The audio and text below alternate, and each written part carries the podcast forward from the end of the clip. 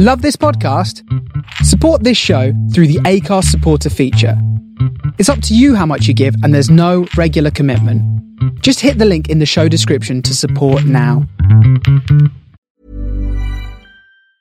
Ryan Reynolds here from Mint Mobile. With the price of just about everything going up during inflation, we thought we'd bring our prices down. So to help us, we brought in a reverse auctioneer, which is apparently a thing. Mint Mobile unlimited premium wireless. Ready to get 30, 30, bit to get 30, bit to get 20, 20, 20, bit to get 20, 20, bit to get 15, 15, 15, 15 just 15 bucks a month. So, Give it a try at mintmobile.com slash switch.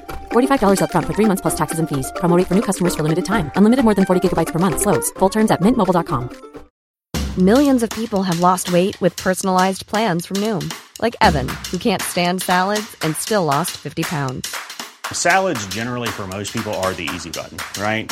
For me, that wasn't an option. I never really was a salad guy. That's just not who I am. But Noom worked for me. Get your personalized plan today at Noom.com. Real Noom user compensated to provide their story. In four weeks, the typical Noom user can expect to lose one to two pounds per week. Individual results may vary.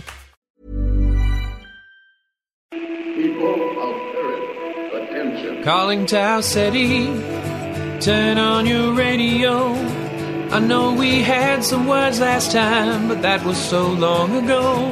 I got your message. It was a little harsh, you know. It's still a little hard for me to hear. Please take it slow. Welcome to Starship Sofa, part of the District of Wonders network, featuring tales to terrify and far fetched fables. Everyone has a story in the District of Wonders. Come and find yours. Tuning in to your transmissions. I'm a moon and waiting to be found, and I'm building rockets. and pointing them to the moon.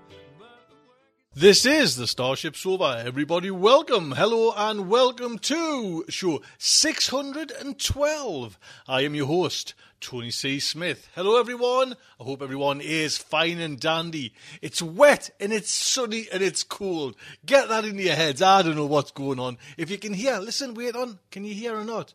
That's me real fire. Yes, we've got one of those wood burning stoves and I've booted it up today to record Starship Sofa because it's come it's a bit chilled. So I'll tell you what's coming in today's show. We have an original to Starship Sofa. It is Bocca, which is by PJ Streeter. Yes, that is the main fiction, and we have our very own Amy H. Sturgis. Amy H. Sturgis. Yes. But before all that, I want to mention about a little anthology that's kind of kicking its way in Kickstarter Vital, the Future of Healthcare. Now we've got Ralph, Ralph Ambrose, who is one of our readers and who kind of picks the stories for Starship Sofa. Ralph has jumped into the anthology business and Ralph works in the kind of in the healthcare system and he's come up with this idea for an anthology and it just sounds amazing. Actually I'm going to put a link before I kind of get in talking to it and everything like that I'm going to put a link to so you can you can kind of go over there and you can you can see who's in it. You know what I mean? There is some wow man he has got some names to be honest. David Brin Seanan McGuire James Patrick Kelly, Paolo Bacigalupi, they're all in there. Man, it's a big one. But there's only a few hours left, so please pop over and support it. It's vital. It's all about, it's like the future of the healthcare, which, you know what I mean? This is kind of important to all of it. And it's nice to see where the, the science fiction takes it. Links on the show. Please pop over and support that. That would be fantastic. So the main fiction, let's just jump straight in there. Like I say, it is Bocca, which is an original to Starship Sofa by PG Streeter. PG Streeter lives with his wife and son in Maryland, where he teaches high school English. He's been writing since he could hold a pen and telling stories even longer, but he has only recently begun making serious efforts at publishing. His first two published stories can be found in Bards and Sages Quarterly and Daily Science Fiction. He's thrilled to add Starship Over to the list and is especially excited for his work to be captured in audio format. And you can find him on Twitter. There's a little link there as well. Now, this story is narrated by Anthony Babington, who is an aspiring voice actor who looks just slightly off from how, how he sounds. From a secret volcano lair in Minnesota, he narrates podcast and leases his soul to corporate America. And there's little links there to Anthony as well. So, the Starship Sofa is very proud present In Bocca by P.G. Streeter. It's not that Jillian wanted to forget. Had that been the case, she wouldn't have kept the canister on her dresser, so blatant a reminder, so close by. It was a trick she picked up from a friend who'd quit smoking, yet she always kept a single cigarette on her nightstand. Willpower and all that, the friend had said. I choose every day to take control. I'm in charge, not it. For Jillian, the problem wasn't addiction. It was memory. She dared not forget, but to immerse herself fully in the past once more, in its pain, its fear, its exhilaration, just might kill her. No. Best to keep the memory at arm's length. So every day, once in the morning and once at night, she would spare a glance at the simple metal cylinder propped up on her dresser. Her gaze would be brief but fixed. She'd acknowledge her past and the power it once held over her.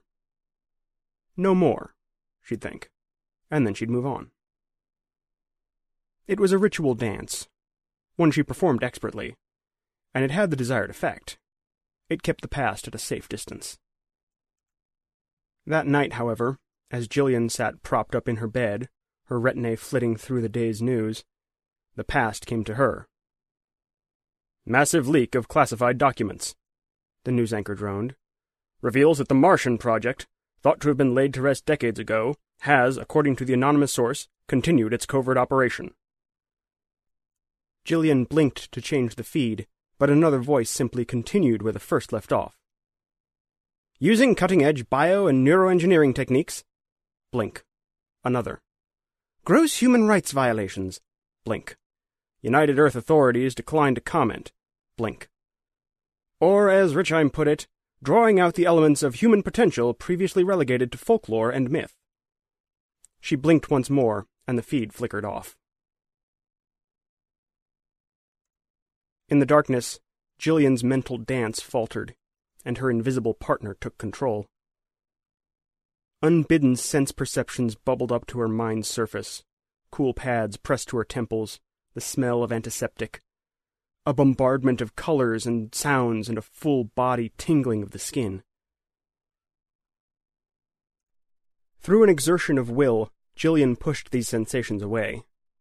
She breathed deeply, deliberately, measuring the air coming in and going out, and turned her thoughts to her work. After all, she had an appointment in the morning. New patient first thing. She needed her rest. Jillian closed her eyes and focused her thoughts on a simple fact. Work meant dealing with other people's problems, not her own. With that, sleep came for her. It was mercifully dreamless. 8 a.m. came round in the blink of an eye. It brought Calvin Lucas to Jillian's office. He brought silence. The new patient scrunched his eyes shut and breathed deeply, sinking back into his chair's faux leather upholstery.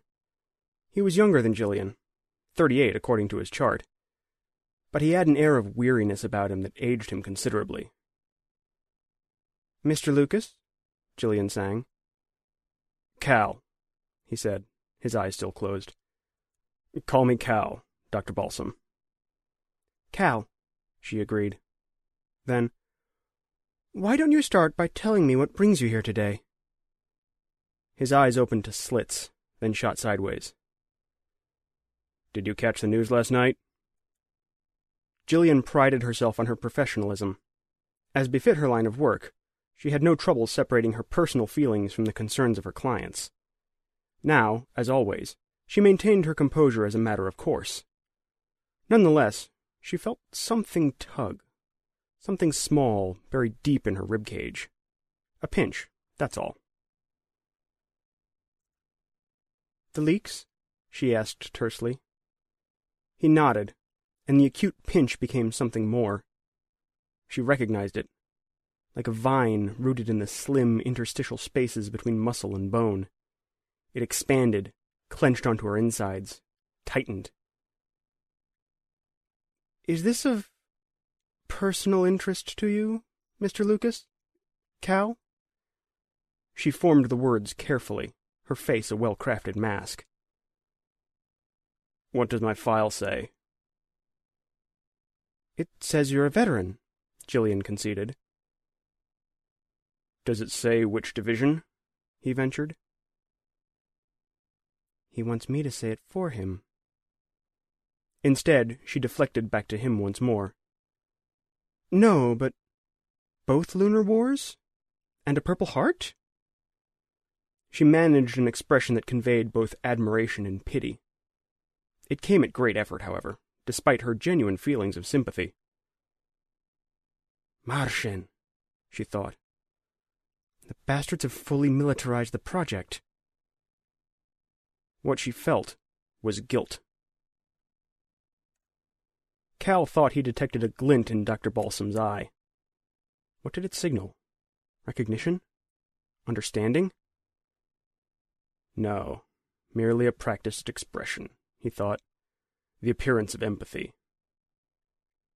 Part of him wanted to hole back up, to burrow into the chair, give canned responses, thank her, and be on his way. But he'd gotten himself this far. Why stop here? He willed himself out of the laconic mood he'd adopted, then went for it. Yeah, look, can I can I tell you about a dream? Is is that something people do here? I don't want this to get too hokey. Something like that. Dr. Balsam adopted a warm smile. It was reassuring enough, and Cal took another long, measured breath. He began again. Okay, so I'm back there, in my dream. I'm back there, Lunar Base 3, just inside the Veil. You know, just across the line, on the dark side. Dr. Balsam nodded, her expression intent. Cal waited for an interruption, waited for her to steer him away from this topic, or to connect all the dots allowed for him. No such luck. Actually, he said, shifting to an almost professorial tone, people might not know this, but the far side isn't always dark. It just doesn't face us ever. Each side is in the light for about two weeks, and then dark for two. LB3 was on tracks, miles of them, and the whole base would slide around to keep up with the shadow. They had to keep us in the dark because. She let his words remain unsaid, waited. Cal found he had no choice but to continue. So, I'm back on the base, but the war's over. I'm back for, like, a reunion gala. Even though, yeah, right. But there I am, and there's cocktails and hors d'oeuvres and all that. And I find myself standing face to face with Sergeant Bynes, my CO. Even in my dream, I find it funny. It's been ten years, and he hasn't aged a day. We're standing there, holding our cocktail glasses, talking about the old times. Good God, he says. The bastards didn't know what hit them. Not that first time, anyway. That first foray into the light, the moment you all changed, Christ Jesus, you were brilliant. And and now he's poking me, right here under my left rib cage, just jabbing his finger in. That's the spot, right where I got hit. By the second LW, the Proximans knew what was up, knew what we were, knew how to hurt us. Another pause. Take your time, Dr. Balsam said, almost sotto voce. Cal instinctively clasped it, the twisted ball of metal he kept in his pocket, swathed in a small velvet draw bag, his souvenir. He swallowed, forcing saliva down a dry throat. I say to him, Sir, my wounds, sir, please. But he's jabbing and jabbing, saying, What is it, Private? Didn't we teach you to be tougher than that? You were a killer, an animal, a force of nature. And then things change suddenly, like they do in dreams. And he's not jabbing you with his finger, but with this old ornate cane he always carries. And now I'm shirtless, right there in the middle of that fancy party. He's prodding at my scar with the metal end of the staff, and I say, Sir, that cane. And he says, Antique silver, what's the matter? See, it doesn't hurt a bit. He starts poking himself with it, as if to show me, no big deal, you know? Cal stared directly into Dr. Balsam's eyes, and he knew for certain, at that moment, that she understood. Understood who, what he was. But she didn't say a word, just listened. See, it's all true. The leaked documents, everything you saw on the news, we created it. The government, I mean. They created this damn plague and released it. At random, in people's fucking flu shots. Cal felt lightheaded. The room seemed to rock from side to side, like a boat at sea. Still, now that he had opened up, he couldn't stop. He let it all out. The first time I. The first time it happened, I remember waking up in an alley with a terrible stink about me and it taste like copper in my mouth. I didn't tell anyone, but when the rumors started, and then the news reports trickled in, I started to put the pieces together. It happened again before I had accepted it, dealt with it. But by the third month, I had a plan. Drove out as far as I could into the Nevada desert, then dropped my keys and walked a few miles away from the car before sunset. Kept everyone safe, eh, except maybe a few coyotes, desert hares. But still, I know that those first two times, those those first two times, I. Dr. Balsam's facial composure wavered, just a bit. Cal saw the slightest twinge, the briefest falling of her mask, but she regained it. You know it's not your fault, Calvin. Cal's vision blurred as the tears welled up. He blinked them away and kept going. They turned us into killers. And then they hunted us. They announced a task force within weeks of the first confirmed sighting. And they started to take us down publicly on video. This was all less than a year into the first war, mind you. When they announced the program, two tours, amnesty, and an honest to God cure, well, I, I felt like I didn't really have a choice. She leaned forward, placing her hand on his. Her touch nearly made him jump, but he caught himself, caught the sincerity and comfort of the gesture, and let himself sink into it. He held back more tears, then tried to breathe deeply as they sat in silence. They come to check on me every month now, you know, Cal said after some time. Cure doesn't nix it for good. I just go through a pack of pills each month. And they come two days before. before it would happen. Take my blood, check hormone levels, make sure I've been good, pop the pills. Do you ever think about not taking them? She asked almost casually, as if they were making small talk. God, no, came his response. But I think about. I think about that dream. Even when I'm awake, there's always that silver staff prodding at my wound. And I think about the power. Back then, in the light of the moon, I felt like I was invincible. I think about that. About how good it felt. I could walk on the goddamn moon. No helmet, no suit, no tank. I could leap 20 feet high. I could tear a. I. I could do anything. Cal swallowed again. Dr. Balsam was stone faced, unblinking. And now? And now. I won't go back. I won't let myself become. I won't. But now each day feels like a performance. It feels like playing dress up, playing at a life. Dr. Balsam's face twitched. Not fear, not surprise, but the hint of a smirk. You know, hundreds of years ago, in the heyday of Italian opera, Cal practically snorted. Opera? okay, sure, Doc. Tell me about opera. I will.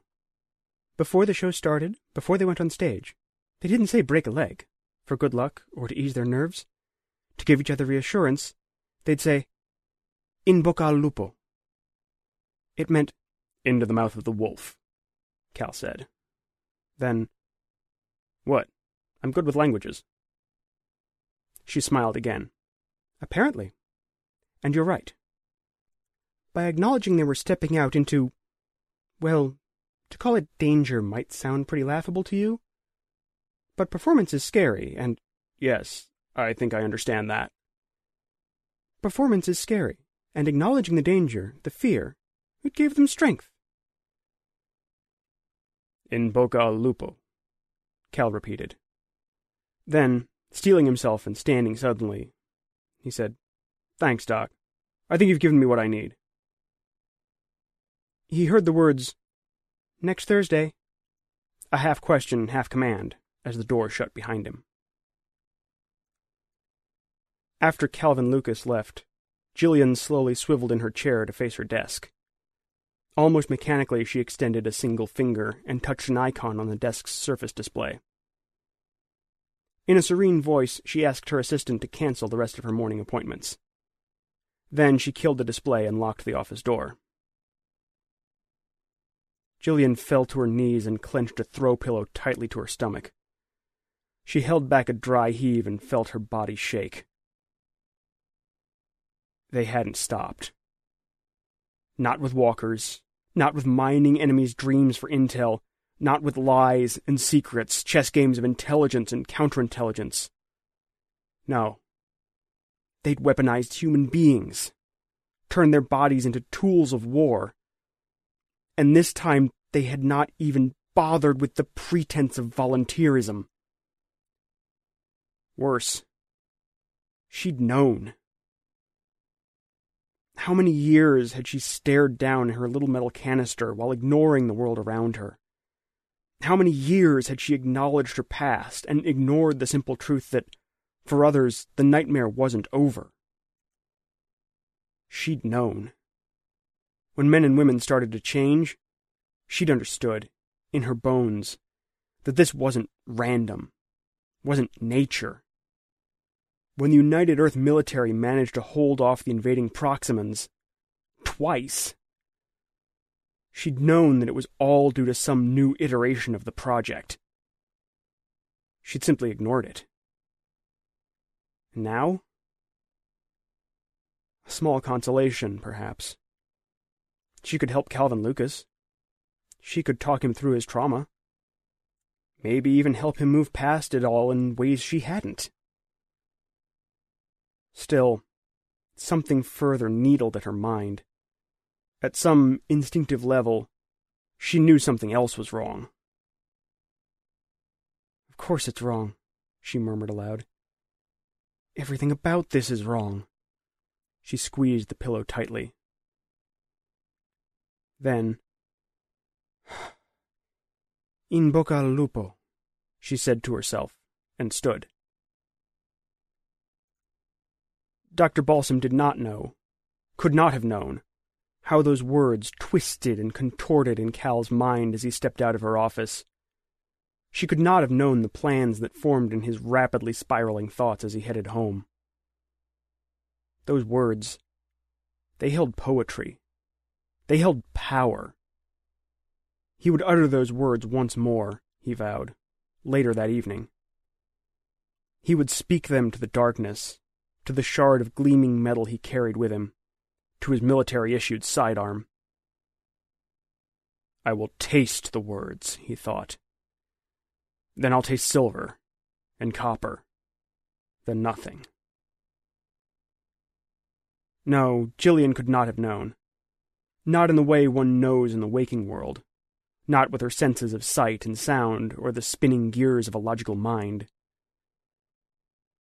But as she lay in bed that night, Calvin Lucas remained present in her thoughts. He was now intricately connected to a cascade of memories that refused to remain below the surface. Part of Jillian, the part that had spent years perfecting the rhythmic motions of her two step with the past, begged her to set all this aside. She could acknowledge it, then let go. Compartmentalize, then fall into a dreamless sleep. Instead, Jillian decided to act. After all, he'd given her an in. He'd spoken of dreams. She thought back to the electrodes and psychotropics, to the months of neural conditioning. She thought of the canister. She thought of the moments before, the doubt of not knowing, the maybe I won't come out of it this time. She thought about the ways her own extraordinary nature had been subordinated to someone else's agenda. No more, she thought. Mostly, she thought of Calvin Lucas, and she felt an inexplicable urgency, the need to act now. She peeled away her covers and stood. She needed no light to stride across her room and reach to the spot on the dresser where it waited for her. She held the metallic cylinder in her hand for a moment, felt its weight in her palm, then unscrewed its lid. The aroma flooded her immediately, and although the change was familiar, it still came as a shock to her system. It always did. The hyper awareness kicked in before she even began to apply the ointment. She felt it at a molecular level, each cell of her body illuminating as if billions of neon lights had suddenly flickered on. Still, she proceeded. She scooped a pea sized dab of it onto her index finger, began to spread it thinly across her cheekbones. She could hear her neighbors now, some arguing, some whispering intimate words, some droning mundanely as their partner pretended to listen. Next door, down the hall, above her, below. The voices resolved into a hum. She smeared the ointment across her face, onto temple and chin, then around her mouth, and into the groove of her philtrum. Its coolness seeped in, settled into her subdermal tissue, and now she felt the ebbs and flows of air currents in every room of her apartment, and beyond. She felt air displace around the sky cars that rushed outside her window. Every cell in her body vibrated with their movement. She blinked and saw the shapes of furniture and wall hangings, saw them resolve into a colorful tableau despite the absolute darkness. Then she saw through her walls, saw the city stretched out over the horizon, and the insectoid shapes of people walking the street a thousand stories below. She rubbed the ointment on her neck and clavicles, heard the city's lights, smelled its frenetic movement, tasted the flavors of conversation and music humming around her. These sensations swelled, as every molecule in her skin and muscle and bone caught fire. And then she was out, collapsed to the floor, released into the world of dreams. Of course, there was a flash of light. Cal had expected as much. But he had also expected this to be his final sensation, flitting past in the minutest instant. He did not expect the moment to stretch out before him, he did not expect time's forward motion to simply cease. But it had. And the escape he'd hoped for was replaced by an agonizing awareness of himself as a purely physical being. He was wholly material, located firmly in time and place, even though his surroundings had been utterly absorbed by pure white light. There would be no shuffling off. He did not drift into sleep, into dreams. Did not drift, but felt a hand clasp his wrist, a vice grip that dug to his bone like a set of bestial jaws. The pain of it seared through and tore away the curtain of white light. When she walked, Jillian was a being of pure instinct, of awareness of all that was now, and of the moment's demands of her. She always knew where she was needed. She was upon Calvin Lucas in an instant. He was in the final dream place, the one before, the one beyond which there were none. She had less than a moment to act, but it was enough. They stood on the surface of the moon, basked in the reflection of the sun's light off lunar dust and rock. Cal wore only his bedclothes. No suit, no tank. But his flesh was human, his posture upright. He felt the ache of an old wound in his rib cage, just below his heart. He could make out her shape before him, as if she were hewn from the moon's rocky surface. Or perhaps she was composed of the light itself. Either way, he understood. She had carved herself out of the raw material of his mindscape. And she was speaking. This isn't what I meant, came her voice. No? Should I have done it faster? He spat. Cal was surprised by the venom in his own words, by the rage that radiated from some central place and permeated every muscle and fiber in his body. The gleaming, statuesque spire of rock before him resolved further into human shape, spoke again. Mr. Lucas, Cal, I'm so sorry. I couldn't have. But seeing her materialize fully before him, hearing the fully human intonation of Dr. Balsam's voice, Cal felt his anger surge. You were supposed to fix this! he shouted hoarsely. To make it go away! Even as the words escaped his lips, Cal felt the rocky lunar surface beneath him bubble up like tar, felt his feet sink in, felt it gel around his ankles and harden once more. It pulled him, dragged him along as if on invisible tracks, drawing him toward the crisp line of the veil where dark met light. When he arrived, she was there before him, standing just within the veil's shadow. Or was that right? He stared at her, and could see her features clearly. He held out his hands, palms up, and saw suddenly that his own figure was draped in shade. Cal looked back over his shoulder and saw Lunar Base 3 behind him a dark obelisk standing out on an even darker sky, distinguishable only because its edges marked the place where stars stopped. Twin trenches stretched out from the building's base, and Cal stood between them. He looked forward again to see the track's parallel lines formed a pathway before him, out onto the illuminated surface of the other side, where Dr. Balsam stood waiting for him. He noticed his feet were free. Cal's head spun, and the swell of anger from moments before gave way to exasperation. I. Look. I can't take that step.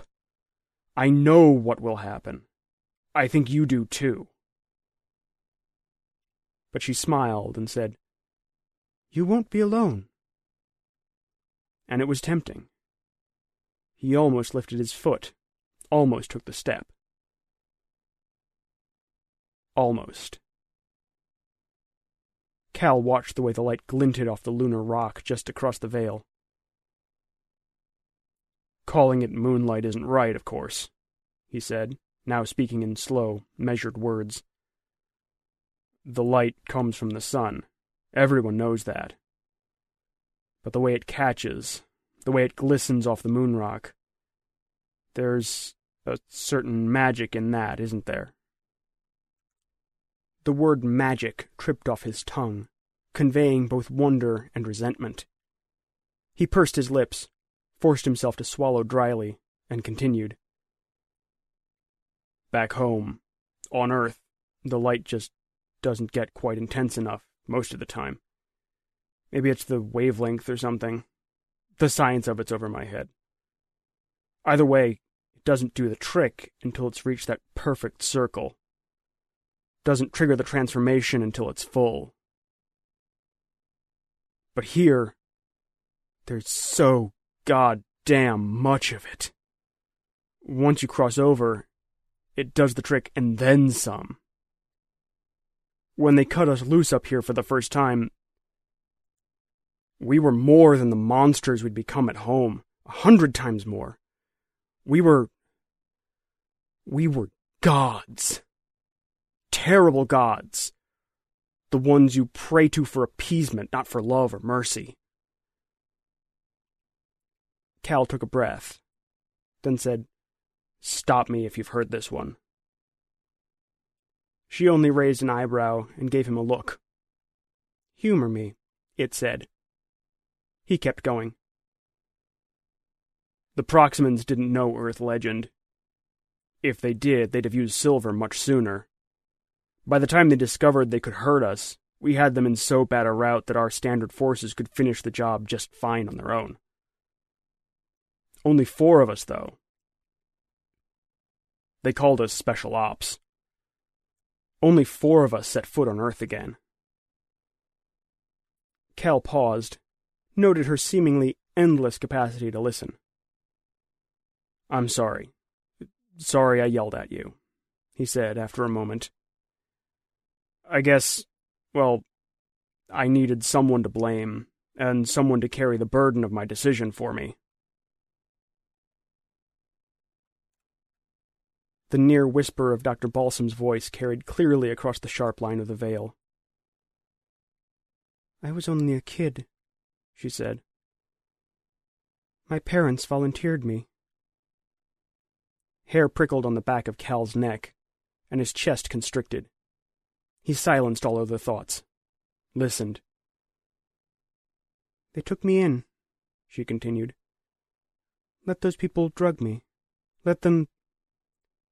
They did all kinds of things. It's not really clear.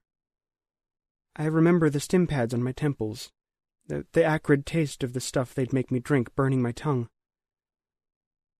Then after I don't know how long, I was home again, and my parents taught me to apply the ointment each night. Said it was just lotion, to smell good, feel good. But it was the sensory trigger. They tried different variations over months and months. The first time it worked, the first night it woke the latent part of my brain the experiments had tapped into, I thought the entire world was on fire. Then. Cal cleared his throat gently, then said, You walked. You walked into someone else's dreams. Jillian nodded. Jesus. That must have been the early stages of Martian. Way back. I was a child, she said, and I was one of the first. You wouldn't have been born yet, but But it was real, too, Cal said. Jesus. Before the age of ten, they'd already used me to steal state secrets, or to exploit people's fears. Sometimes I'd work on one target for weeks on end, poking and prodding at the landscape of their dreams until I'd affected their waking behavior. I was the nudge, the push, to shape policy just the way our side wanted it. Cal resisted the urge to step forward to her, to put his hand on her arm, to give her some silent gesture of comfort and camaraderie. But he stayed put. Said, How'd you get out? His eyes stung. The moment stretched out like a long shadow. Jillian squeezed her eyes shut and spoke again, almost too quietly to hear. I decided one day that I didn't have to do what they told me. I decided that it was time they all forgot about me. I tore their minds down and built up something new. She paused. Not all of them survived the. the operation. Now it was Cal's turn to speak in a near whisper. So you could fix me? he asked. You really could take this away. I could kill you, she said. But more than that. Jillian paused over her next words, selecting them with the utmost care. You might not believe this now, but your past, your pain, all of this, you might need it some day. You might do something with it. You might do what you're doing now? She nodded. About that, Doc. He said, forcing himself to adopt a casual air. I think it's too late for me. It very rarely is. Her eyes were still screwed shut. Without opening them, she extended a hand forward. A shadow fell onto it as it crossed to Cal's side of the veil. He took it, swallowed. Okay, but when I cross, this isn't one of those dreams I wake up from, right? Jillian opened her eyes, and the thin line of her lip twitched into an almost mischievous smile. You know, one of the most surprising side effects they observed in the early days of the Walker experiments was the temporal displacement. A half thought, a flicker of a forgotten feeling, flashed across Cal's mind. But just by a matter of minutes, she interrupted. See, it turns out dream space exists outside what we perceive as the linear flow of time. Sometimes the dreamer. Sometimes they woke before falling asleep. That feeling again. But Cal resisted it one last time. He looked down, loosened his grip, nearly let go. And what do I have waiting for me when I wake?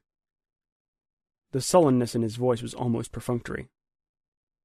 Next Thursday. It was, Cal remarked with some surprise, enough. He tightened his grip. She squeezed back, and pain seared into his wrist. He didn't flinch. Instead, he took a single step forward and was awash in light. Cal held the antique pistol, a parting gift, meant to be more symbolic than practical, in his left hand. His right hand was gloved, and it pinched a mangled silver ball between finger and thumb. He stared at these objects for a long minute, unable to move. But then he did move.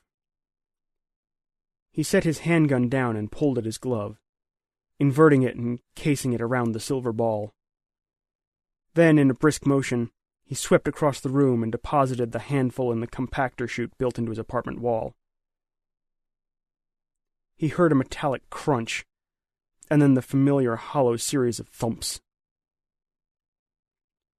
With great care, Cal stowed his gun in its case and tucked it away in its safe. Soon he lay in bed, staring at dark shadows on a dark ceiling. He thought about tomorrow, and the next day, and the next. And although these thoughts brought little comfort, he thought them anyway, and didn't shy away. Eventually he slept. Jillian did not sleep that night. In the morning she decided to take a few days off. She caught up on laundry, exercised, then just sat and thought. She thought about her past, letting memories flood her consciousness. She sank back into them, soaked them up, allowed herself to dwell with them for a while. There was no dance. She and her past simply cohabitated, existed in that shared space. Eventually, she thought about the future. An idea occurred to her, one she couldn't shake. She mulled it over again and again, then decided. She would propose it to him that Thursday. After all, two people with histories like theirs? Well, they could make a lot of trouble. It wasn't a very safe thought, but she'd spent a long time playing it safe. And some people had trouble coming. Four words rattled in Calvin Lucas's mind the following Thursday as he crossed the skyway to Dr. Jillian Balsam's office. The words had played in his head like a short, lilting canon for nearly a week now. Their rat-a-tat-tat resounded even as he reached for the door handle. His rib hurt, as did his right wrist, which seared with a bone-deep pain. Pain. Always pain. But at least he'd woken each morning without remembering dreams. They'd been replaced by a perpetual chorus of four words. Annoying, yes, but he could live with that. He did not know what he would say to her, beyond the short, simple phrase he had rehearsed. Two words, not four, nothing poetic. Everyday, mundane, and the right ones for the occasion. Mr. Lucas, Dr. Balsam said, standing as he entered. Cal opened his mouth to speak. What next? echoed his words. Jillian grinned. One size fits all seems like a good idea for clothes until you try them on. Same goes for healthcare. That's why United Healthcare offers flexible, budget friendly coverage for medical, vision, dental, and more. Learn more at uh1.com. Many of us have those stubborn pounds that seem impossible to lose, no matter how good we eat or how hard we work out. My solution is PlushCare. PlushCare is a leading telehealth provider with doctors who are there for you day and night to partner with you in your weight loss journey. They can prescribe FDA-approved weight loss medications like Wegovy and Zepbound for those who qualify. Plus, they accept most insurance plans. To get started, visit plushcare.com slash weight loss. That's plushcare.com slash weight loss. Planning for your next trip? Elevate your travel style with Quince. Quince has all the jet setting essentials you'll want for your next getaway, like European linen, premium luggage options, buttery soft Italian leather bags, and so much more. And is all priced at 50 to 80% less than similar brands. Plus, Quince only works with factories that use safe and ethical manufacturing practices. Pack your bags with high-quality essentials you'll be wearing for vacations to come with Quince. Go to quince.com slash pack for free shipping and 365-day returns. And there you go. Oh, keep on writing, PJ. Keep on writing, sir. Thank you indeed. Oh, it's nice to, just for you to consider putting into Starship So That's fantastic. And Anthony, lad, hey, you are a star. Honestly, thank you so much. So, yes, so Amy H. Sturgis, Ames, me girl. Hello, my friends. It's time for another look back into genre history. And today I would like to recommend a new book, hot off the press, just published last month by Quirk Books, called Monster She Wrote The Women Who Pioneered Horror and Speculative Fiction by Lisa Kroger and Melanie R. Anderson. This book is a treat. Let me tell you first a bit about the authors. Lisa Kroger's short fiction has appeared in Cemetery Dance magazine and the anthology Lost Highways Dark Fictions from the Road. She has contributed to the Encyclopedia of the Vampire and Horror Literature through History and holds a PhD in English. Melanie R. Anderson is an assistant professor of English at Delta State University in Cleveland, Mississippi, and her academic publication Spectrality in the Novels of Toni Morrison was a winner of the 2014 South Central MLA Book Prize, and she holds a PhD in American Literature. The two together co host the Know Fear Cast podcast, and that's not N O fear, that's K N O W fear the Know Fear cast. Now, although they're PhDs, uh, both authors, this is not an academic work. This is a popular work. It is meant to be accessible and it is charming and extremely reader friendly. So, what is this book meant to do? I'm going to steal the official blurb here. Horror and speculative fiction wouldn't exist without the women who created it, from forgotten visionaries like Margaret Mad Madge Cavendish to literary icons like Mary Shelley and Shirley Jackson, to modern era marvels such as Anne Rice and Helen Oyeyemi.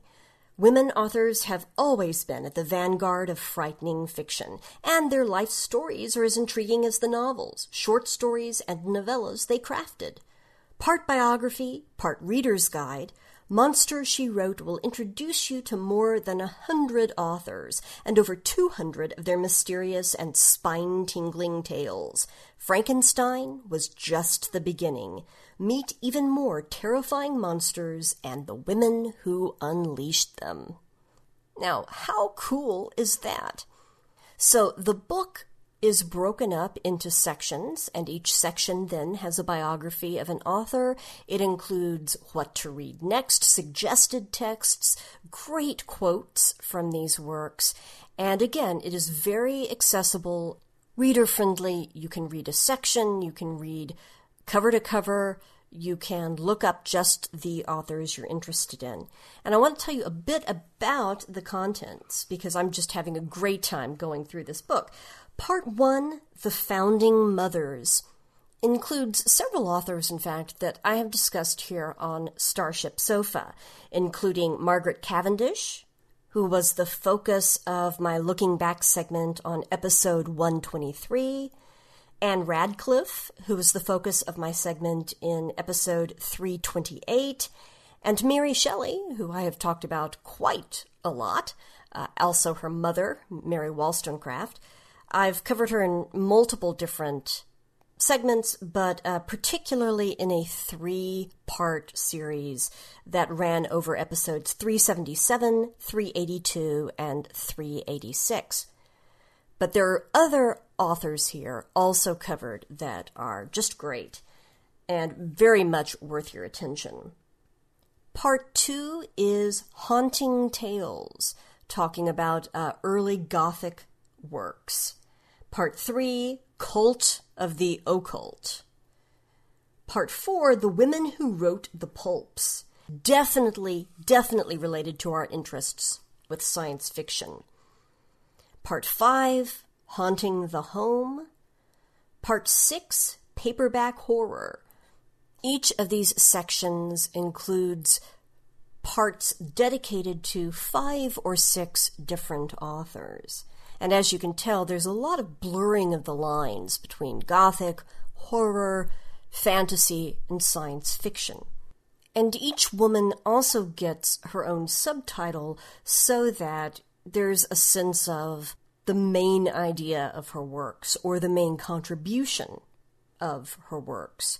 So that, for example, you have Ann Radcliffe as terror over horror, and Toni Morrison, Haunted by History, and Elizabeth Engstrom, Monstrosity in the Mundane. The next section, part 7, is The New Goths. And lastly, part 8, perhaps the one most related to our interests, save uh, the founding mothers and the women who wrote the pulps, the future of horror and speculative fiction. And I want to dwell here for a minute and talk about the categories that the authors provide. The first is the new weird, Lovecraft revisited and revised. And there are some amazing authors mentioned here, two of my favorites being Caitlin R. Kiernan and Kij Johnson. Even sections that don't sound particularly science fictional will surprise you. For example, the next section the New Vampire includes discussion of science fiction authors like Octavia Butler and Suzy McKee Charnas. One of the many pithy, amazing quotes included in the book is from Fledgling by Octavia Butler. When your rage is choking you, it is best to say nothing. The next section is The New Apocalypse and mentions frankly, some of the greats, as far as I'm concerned Suzanne Collins, Nnedi Okorafor, N.K. Jemisin, Rebecca Roanhorse, among others. The final section, appropriate for a book called Monster, She Wrote, is about the new serial killer. The book then goes on with a glossary that defines terms that get thrown around a lot but not often clarify terms like cosmic horror or penny dreadful or pulps or weird fiction. And then for the nerds like me, there's a nice endnote section Uh, this, as, as, I said, isn't exactly a scholarly work, but yet it is very well researched, and the citations show that. So there's a nice endnote section there. And then there's a section on suggested reading. As the authors say, it quickly became clear when writing the book there were too many women writers to include in a single volume.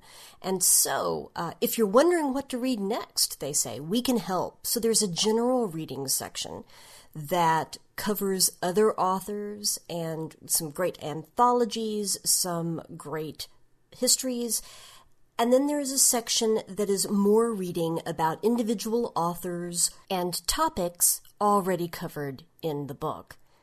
Again, this is just so useful in terms of where to go next, what to read. Ah, it's just great. And then an index. And as I said before, each section also includes suggested readings as well as quotes. So it's very handy and practical for use as a reader's guide, a way of touring centuries worth of works, great works in speculative fiction by women, and picking out what to read, noting what you've already read, and maybe finding some new authors. I certainly did in reading this book. A particularly nice feature of this book is that not only does each section provide a not to be missed reading recommendation and then suggestions of other works by the author to also try, but suggestions of related works. If you like this author, you might also want to try another author. So, for example, in the section called The New Goths, one of the biographies is of Susan Hill, author of, among many other works, The Woman in Black, which is, of course, not to be missed, and that's the not to be missed work. Other works, such as I'm King of the Castle and The Bird of Night, are in the also try section. And then, lastly, in related works, the authors recommend that you try Elizabeth Hand's Wilding Hall which is a much later work and I think a really good connection to make in terms of works with a similar effect and similar mood and similar tone. So, again, this is just a gift to readers. It's got fun factoids, it's got thoughtful commentary, terrific suggestions in a package that is eye poppingly neon green fun.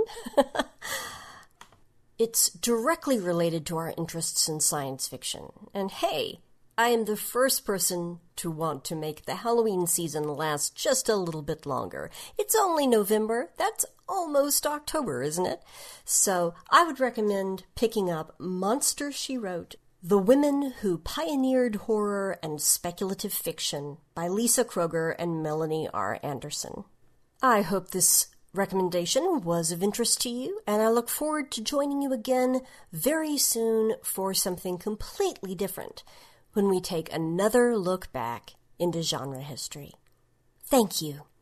There you go. There you go. That, Amy, thank you. Oh, big hugs. Big hugs. Thank you so much indeed. It's, oh, so nice to have you. Didn't sound right at all. Hey, Vicar. Oh, right. Anyway, sorry, I'm just, you know what I mean that is today's show. Support we please. That would be fantastic. Patreon is just would help out so much. Links on front of the website as well. Two dollars. Come on, man. Two dollars. You get it ad free. Until next week, just like I say, good night from me.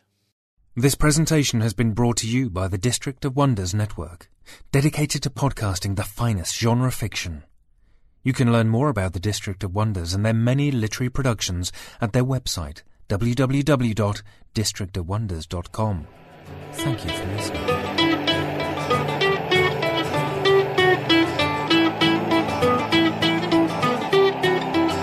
I don't get out much.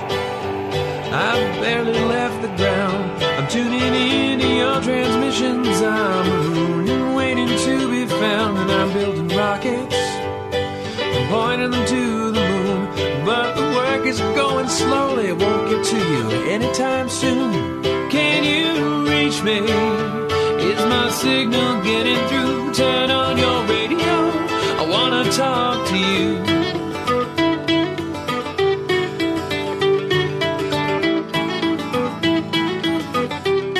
This signal's going light speed. By the time I get my say, I might already be on to you and on my way. You're so far from here, and at best I'm moving slow. So I'm waiting on your call at home with nowhere to go. Can you reach me? Is my signal getting through? Turn on your radio. I wanna talk to you. I wanna talk